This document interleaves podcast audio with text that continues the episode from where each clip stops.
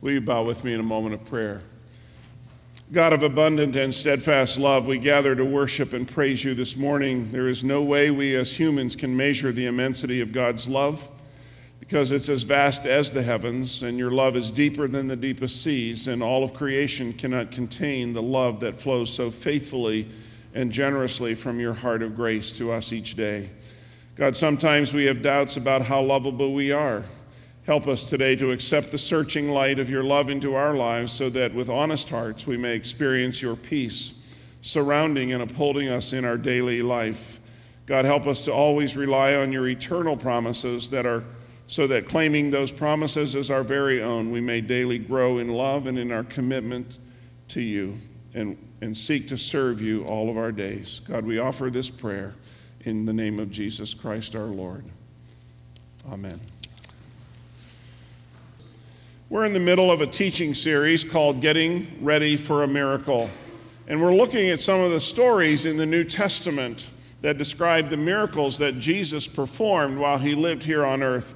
Today we're in Luke's gospel and we're looking at four miracles that's, that Luke strings together with some important lessons for us about the power of God. So we'll get to all that in a few moments. Um, but it is a great day, despite the weather outside, to be in God's house. And so thank you for making it even richer by your presence. Let's pray. Sovereign God, your word brings us face to face with your high expectations for us, and you speak to us in the everyday circumstances of our life, inviting us to act on your behalf, to feed the hungry, to house the homeless, and to clothe those who are without the basic necessities of life. You call us to use worship not as a time to escape from the world, but as a time of preparation so that we can go out and light up this world around us. So may we hear your voice today and devote ourselves anew to your service. We pray in Jesus' name. Amen. If you've been here the last couple of weeks or listened to the podcast, you heard Pastor Tim talk about three significant miracles of Jesus from the Gospel of Mark. But the question I have for you today is a personal one. What do you think about miracles? Do you spend time praying for miracles to happen or coming up with reasons why they don't happen? I mean, do you think we should expect miracles today? Or are you resigned to the idea that God doesn't do miracles anymore? Well, our theme this month is getting ready for a miracle. And there's no shortage of miracles in Luke's gospel. We could look at um, healing stories, the miraculous catch of fish, and many, many more.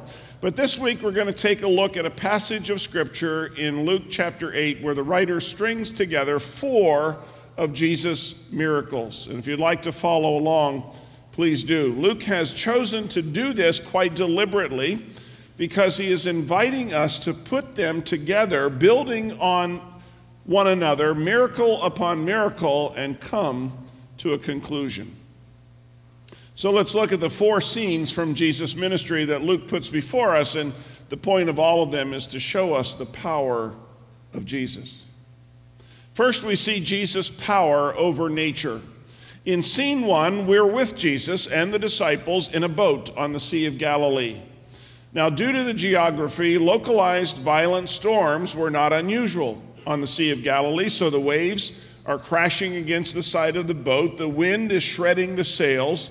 The planks of the boat are creaking and groaning. The boat is listing and tossing and filling with water, and even the most experienced professional sailors on board are scared. Verse 24 says The disciples went and woke Jesus up, shouting, Master, Master, we're about to drown. And Jesus is sleeping through all of this. They have to wake him up. Unconcerned, he simply gets to his feet and speaks a word. In verse 24, he rebuked the wind and the raging waves. The storm stopped and all was calm. Now, the disciples seem even more terrified by this than the storm itself. In fear and in amazement, they ask one another, Who is this man? When he gives a command, even the wind and the waves obey him. Jesus has power over nature and power over the storm. Second, we see Jesus' power over demons. Jesus and his disciples do make it to the other side of the lake, to the Gentile region, where a demon possessed man comes to meet him. But this is not any demon possessed man. This man has many, many, many demons. Now, a Roman legion had about 6,000 soldiers.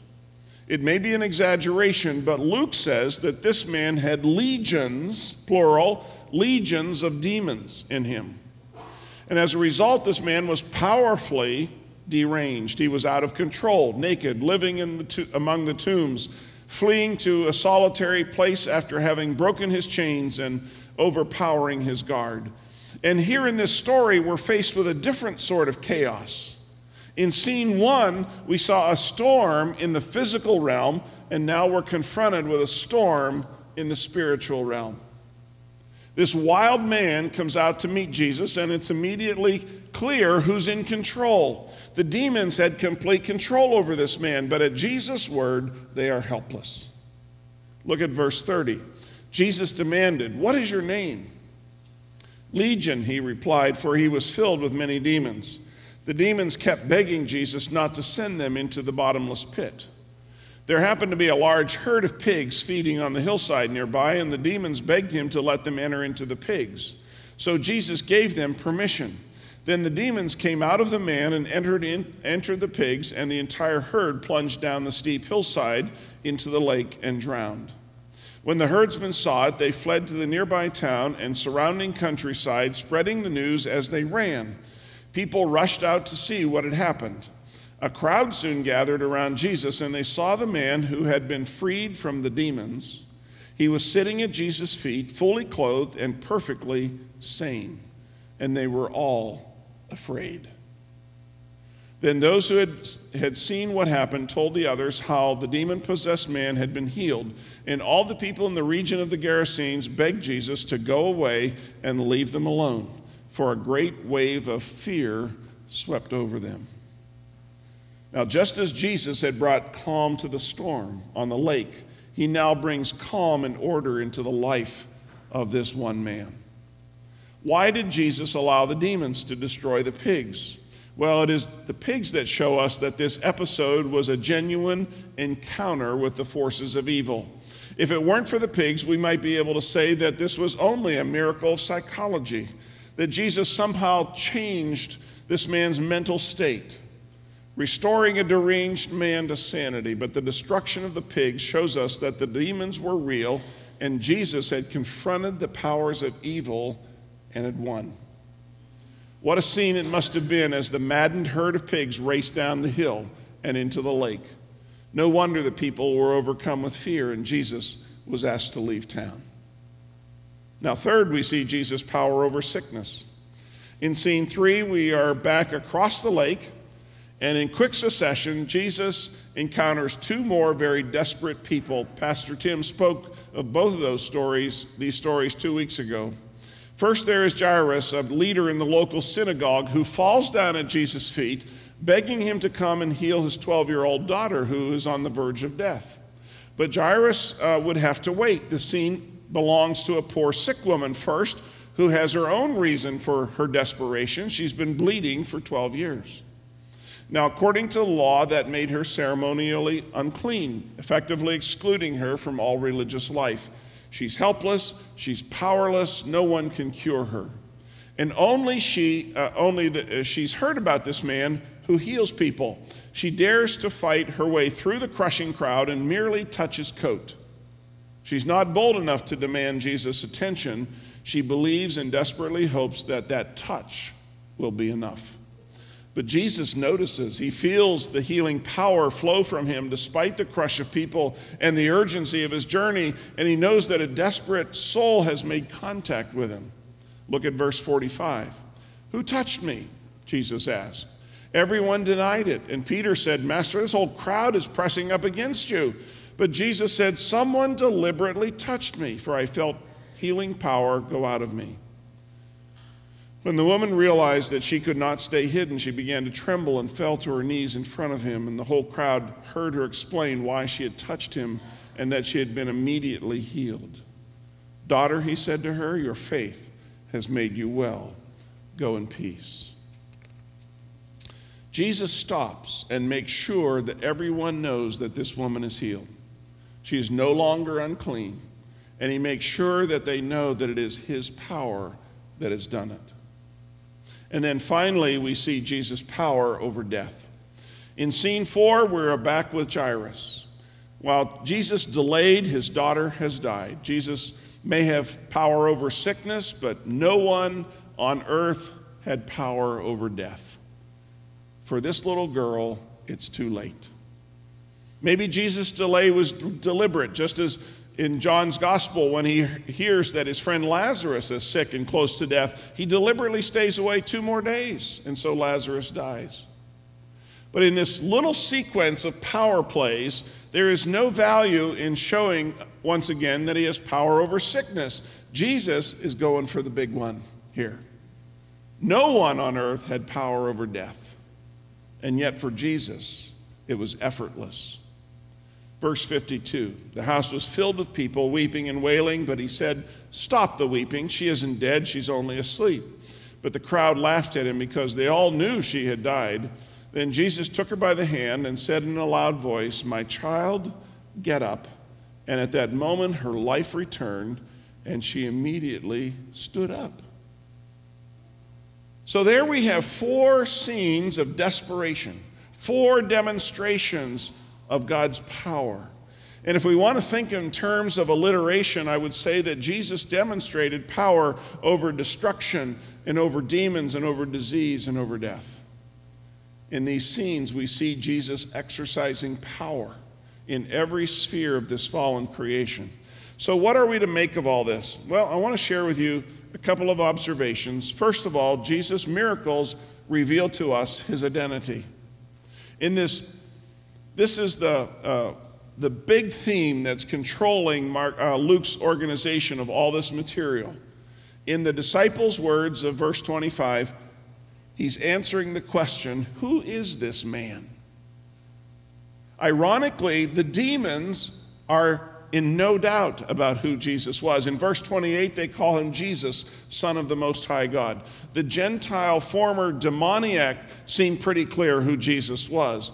Look at the parallel in verse 39, Jesus says, Go back to your family and tell them everything God has done for you. So the man went away and told all over town how much Jesus had done for him. In short, Jesus does things that only God can do. I love the words of Psalm 89, uh, verses 8 through 11, and it says this O Lord God of heaven's armies, where is there anyone as mighty as you? You are entirely faithful. You rule the oceans. You subdue their storm tossed waves. You scattered your enemies with your mighty arm. The heavens are yours, and the earth is yours. Everything in the world is yours. You created it all. It's a great story about King Canute back in the 11th century who really got this point.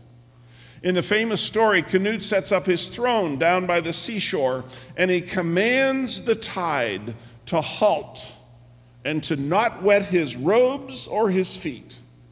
but, the, but the tide fails to stop. And Canute steps back and he says, Let all men know how empty and worthless is the power of kings.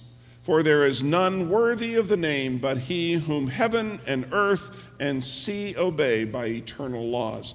And then we're told that he hung up his gold crown on a crucifix and never wore it again.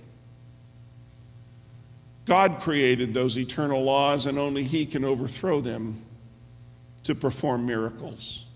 Who else in the history of the world has ever been able to order demons around or heal at a touch or be able to restore life with a simple word?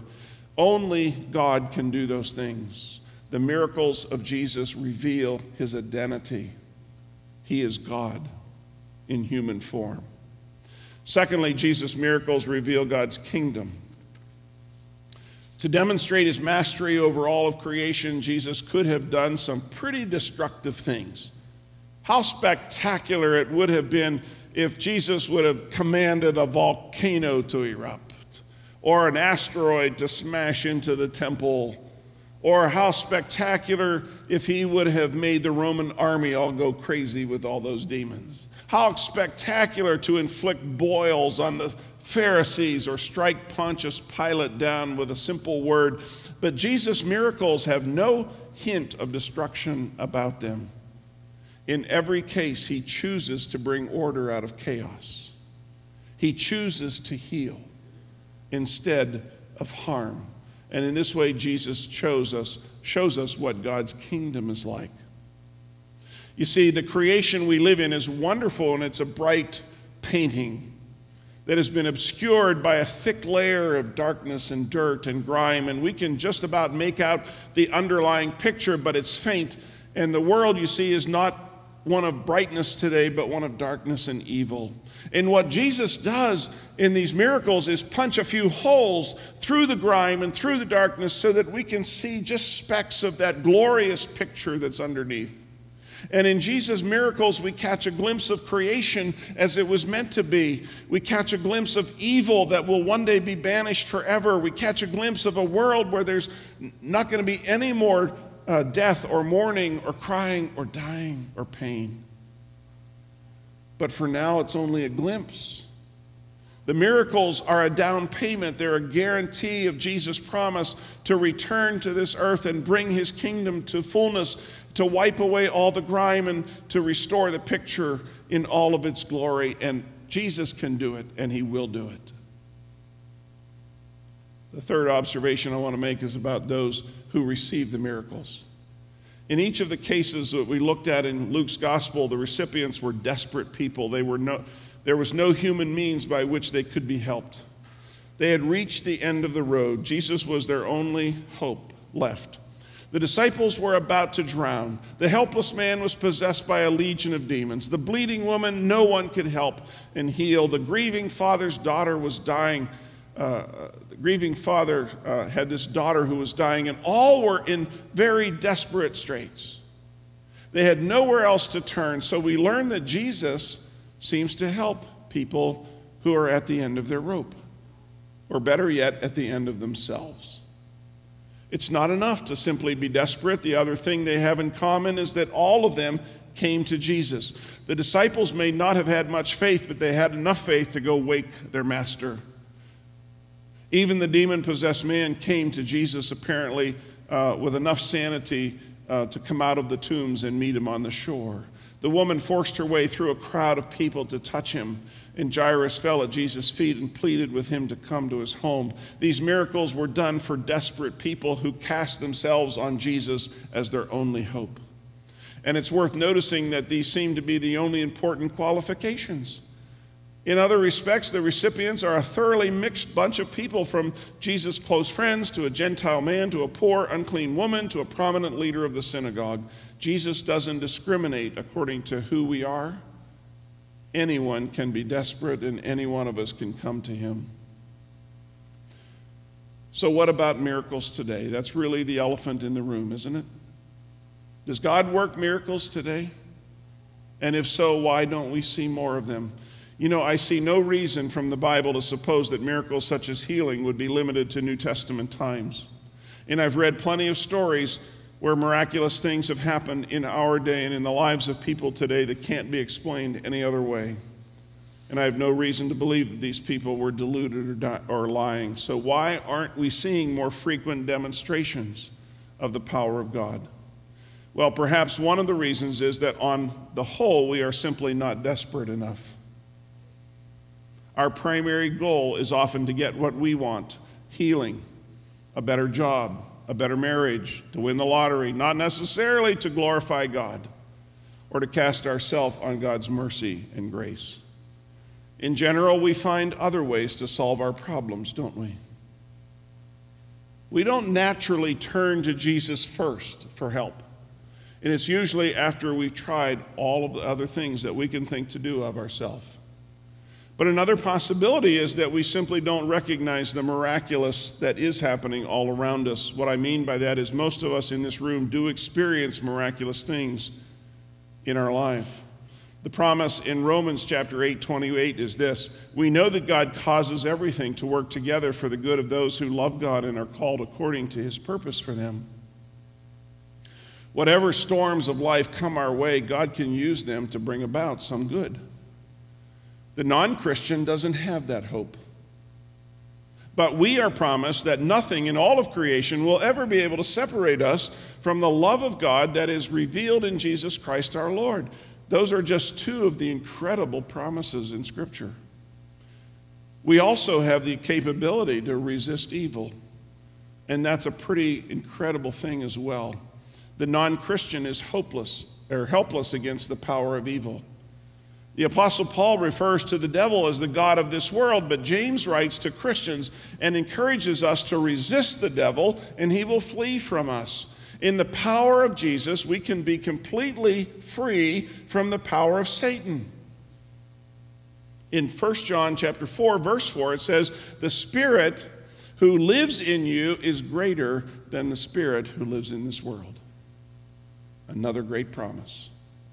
Even death for the Christian is no longer a mortal enemy, but it's a doorway to life and to permanent healing.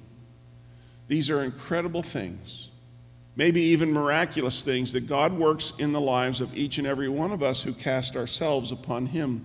When we become a Christian, we bow before Jesus. We desperately, uh, we come to Him desperate and empty handed. We come uh, to the only one who can help us, knowing that without Him we are lost. And Jesus works a miracle in us, healing us and saving us. And He's done that for every one of us who is truly a Christ follower. And we should not be complacent about the miracles that Jesus works in any of us who believe. We should not always be seeking the spectacular, but recognize that there are miraculous things happening every day. You've been hearing from us since back in March about this next Sunday which we're calling Miracle Sunday. And for a congregation of this size, I think we've done some pretty incredible things over the last 25 or 30 years by the power of God. In 1993, we planned a building project that cost about $1.5 million, and we had a congregation, a worshiping congregation of about 200 to 250 people. And a few people said that we could never accomplish something of that magnitude with so few people and almost no money in the bank. But we did it by the power of God. In 2004, we added our children's wing and we repurposed the space that is now our student center and gym for ministry to youth, and that cost us again about a million and a half. Many wondered about the wisdom of such a project, but again, it was accomplished by the power of God. Numerous other capital projects have been accomplished since, along with additions to our staff, expanding our food pantry, the purchase of uh, the house and property out here to the north uh, for $250,000, which happened almost overnight, and so many more things. Each time we've wondered, how is it going to be possible? And yet, God has continued to bless this congregation and provide the resources and the people necessary to fulfill our vision and our mission in this community. And next weekend, I believe we're going to see God do some great things again. This has been a, there's been a unified spirit among our leadership to support this goal of reducing or eliminating our current indebtedness on this facility, which is $1.1 million. We're not pressuring anyone to give. This is strictly between you and God. Some will be able to give, others may not be able to do that. Some will want to give, others won't see the value in it. I know that some families in this congregation have surplus fund, funds to draw from, and there are some families just getting by each month. But that's who we are, and we're not going to pressure you to give if you choose to, or choose not to, or can't. Back in March, we began to look at what it would take for us to eliminate this debt if every giving family here, about 450 of you, uh, were able to save and give on average $3,000, knowing that some can't do that, some could do more. But if that were possible, we would go over the top of our goal by over $200,000. Jan and I began uh, to talk about this in March last year, this last year, uh, this past uh, March, to set aside what we could as well with a goal of at least $3,000. Could we use that money for other things? Sure, we could. But this is what we believe that God has called us to do at this time in our life. And we want to be a part of this great movement of God here at Redeemer that began many years ago and continues to impact people all around this community. And the sooner we pay off this debt, the sooner we can take the next step that God is calling us to take as a congregation. In the Old Testament book of Zechariah, uh, chapter uh, 4, verse 6, we read an interesting statement. It is the word of the Lord saying, It is not by might, nor by power, but by my spirit, says the Lord Almighty. And that's the statement I want to leave with you today. Whatever God chooses to accomplish through us this next weekend will not be by our might, it will not be by our power, it will be by His Spirit. And I'm excited to see what God is going to do through us, and I hope you are too. Let's pray. Creator God, come among your people in power this day and restore your church to what you intended for us to be a light to the world around us. This is your work, and you alone can do the impossible. You alone can encourage us to aspire to greater things. You alone can empower us to do your will. You alone can guide our prayer and our work and reveal your plans for our future. So do your work now in this place. Accomplish in and through us what you will. And bless us by your presence here. We pray in the name of Jesus Christ our Lord.